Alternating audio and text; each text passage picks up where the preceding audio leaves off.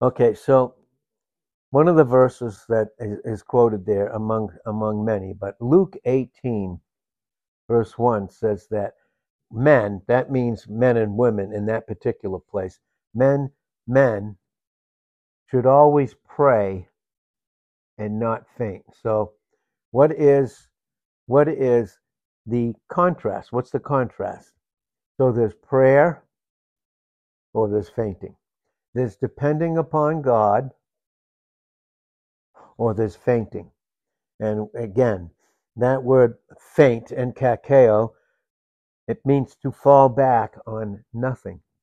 To fall back on nothing as, as a, and of course we're talking for believers, and that's what makes it very important. Again, uh, also in other places in the scriptures, I believe it's First Timothy two and verse eight, where it is specifically men, specifically men. Men should lift up, he and Paul, and through the Holy Spirit, through Paul said, I wish that men everywhere would lift up holy hands without wrath or without doubting. What keeps us from depending upon God many times? It's a lack of prayer, because prayer always teaches dependence. And so then God comes in, and according to Proverbs three, eleven and twelve, and according to Hebrews chapter twelve, verses four, all the way down to twenty-nine, we can see very clearly that God begins to chasten us. It is his love that chastens us. Many times we have said, as the Word of God has, has, has taught us and is going to continue to teach us, that the first step, many, many times with God, the first steps of chastening is always grace. And so we know that when God chastens those that are his, it has to do with love, and love fl- flows through grace. And who does God give grace experientially to? Those that he has humbled, in James four and verse six, and that's why it says in First Peter five and verse six, humble yourselves, allow yourselves to be hum- humbled under the mighty hand of God. The hand of God always speaks of who Christ is and what he's accomplished and the work that he's finished for each of us. And that's why when Christ came and he tabernacled himself in humanity in John one and verse fourteen, he was filled up with all that grace and truth is. You see, grace has to, has to precede truth experientially. Has to. It has to, because none of us deserve a single thing from the hand of God, which is, again, God, his Son, given to us freely. It says in Isaiah fifty-nine, one and two, is the Lord's hand and his arm shortened that it cannot save, that it can't deliver. So this is the thing, number one, the three areas, the first area that of the three that we can faint in is chastening. It's when God chastens us. Why does he chasten us? He does because in First Corinthians eleven, thirty-one and thirty-two, God convicts, and conviction many times, again, is the first step of grace, is chastening love, so that we will not be condemned with the world.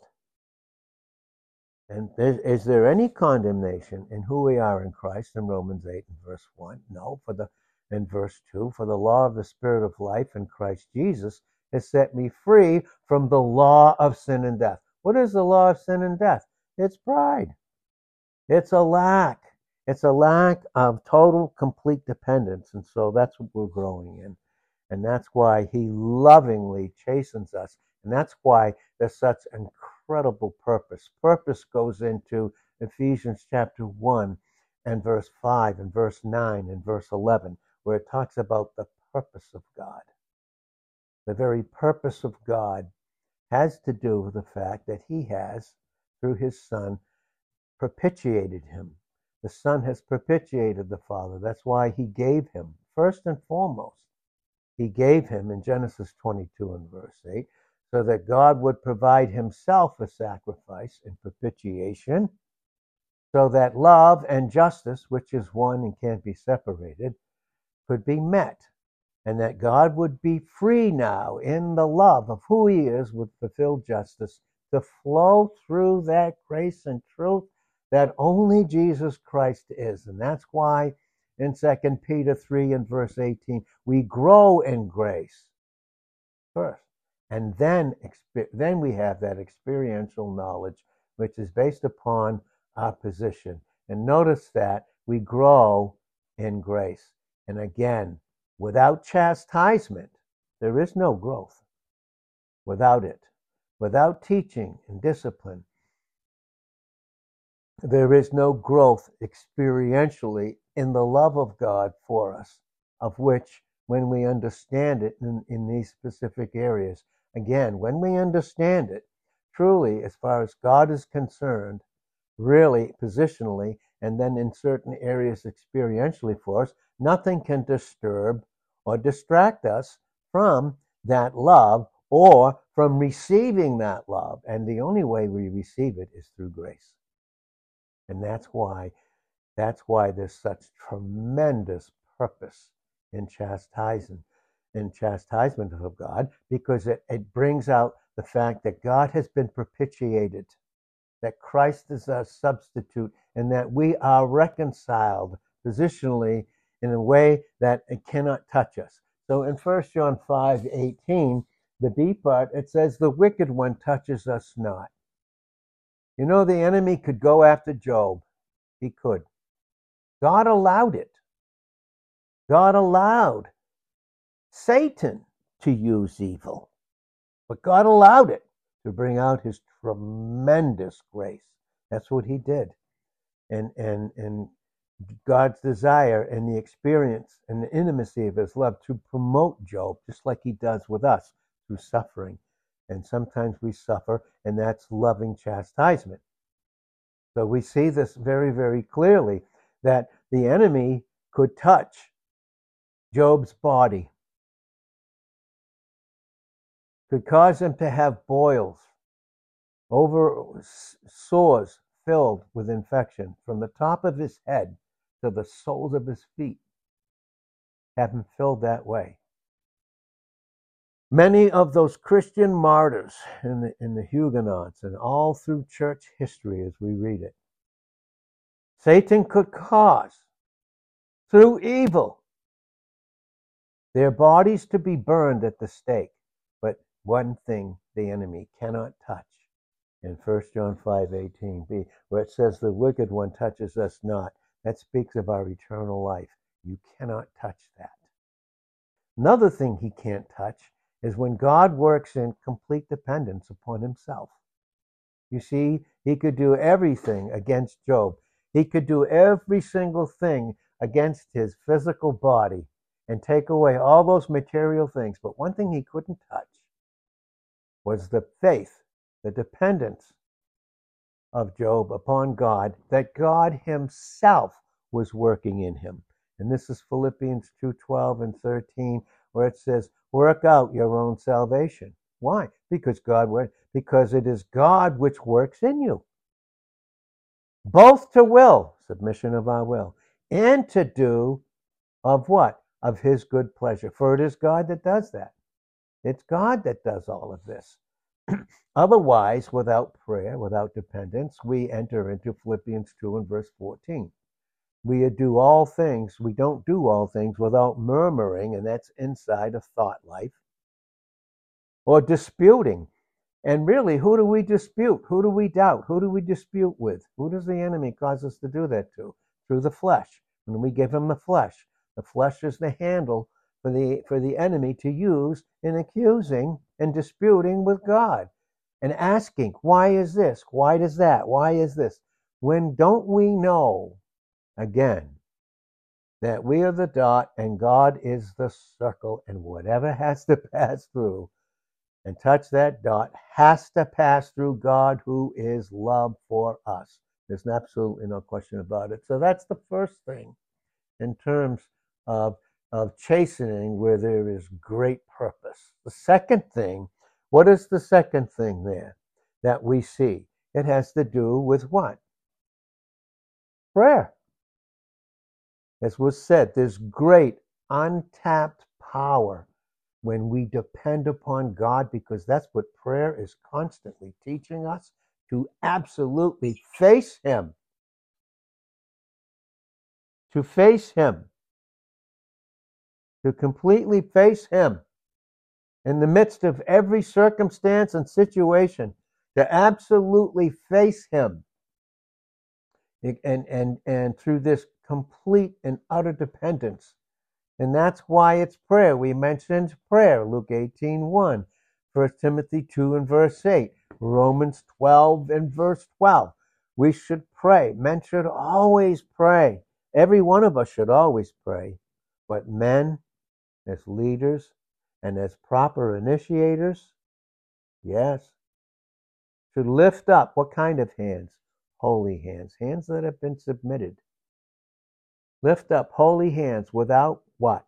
Wrath and without doubting. When we don't pray, when we don't depend upon Him experientially, when we don't draw near to Him, in James four and verse eight, we function in either wrath, not the wrath that, that God that hates sin in Psalm ninety-seven and verse ten, but fleshly wrath in Ephesians four and verse twenty-six, caused by Satan when we give him a place, a handle of the flesh.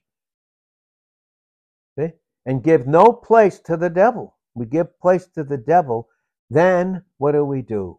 We quit experientially, we enter into wrath and doubting. Okay, doubting, Romans fourteen twenty-two. Happy is the man that condemns not himself in the thing that he allows. Why? Because there is no condemnation in Christ in Romans eight one.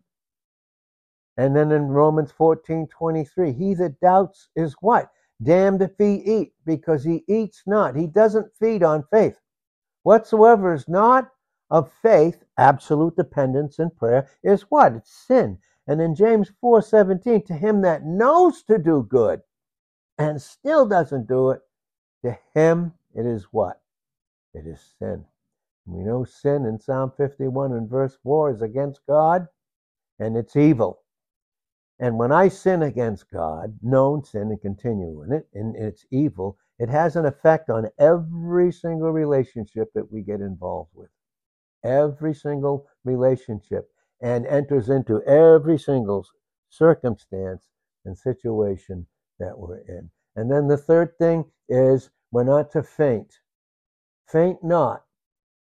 Faint not. So Galatians six verse nine, First Thessalonians, I believe it's Second Thessalonians three and verse thirteen, where, what does it say in Galatians six nine? What does it say? Be not weary in what? Well-doing. You know what well-doing really means in the Koine Greek New Testament? Is good works.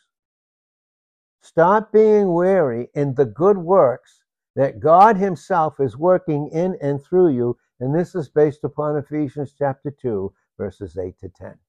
Be not weary in good works, you submitting and allowing God to work in and through you the specific works that He has accomplished and finished about you.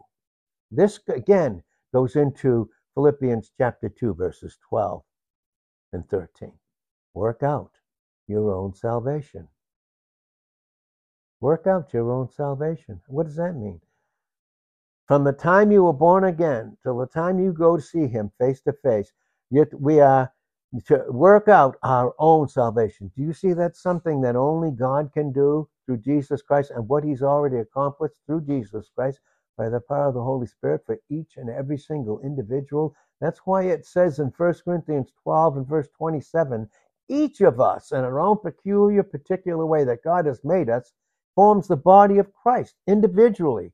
That's individual. In First Corinthians twelve and verse twenty-seven. Yes, it's the body of Christ in First Corinthians twelve, twelve and thirteen, the whole body, but it's made up of individuals that manifest and express the beauty of the revelation of Christ in each vessel.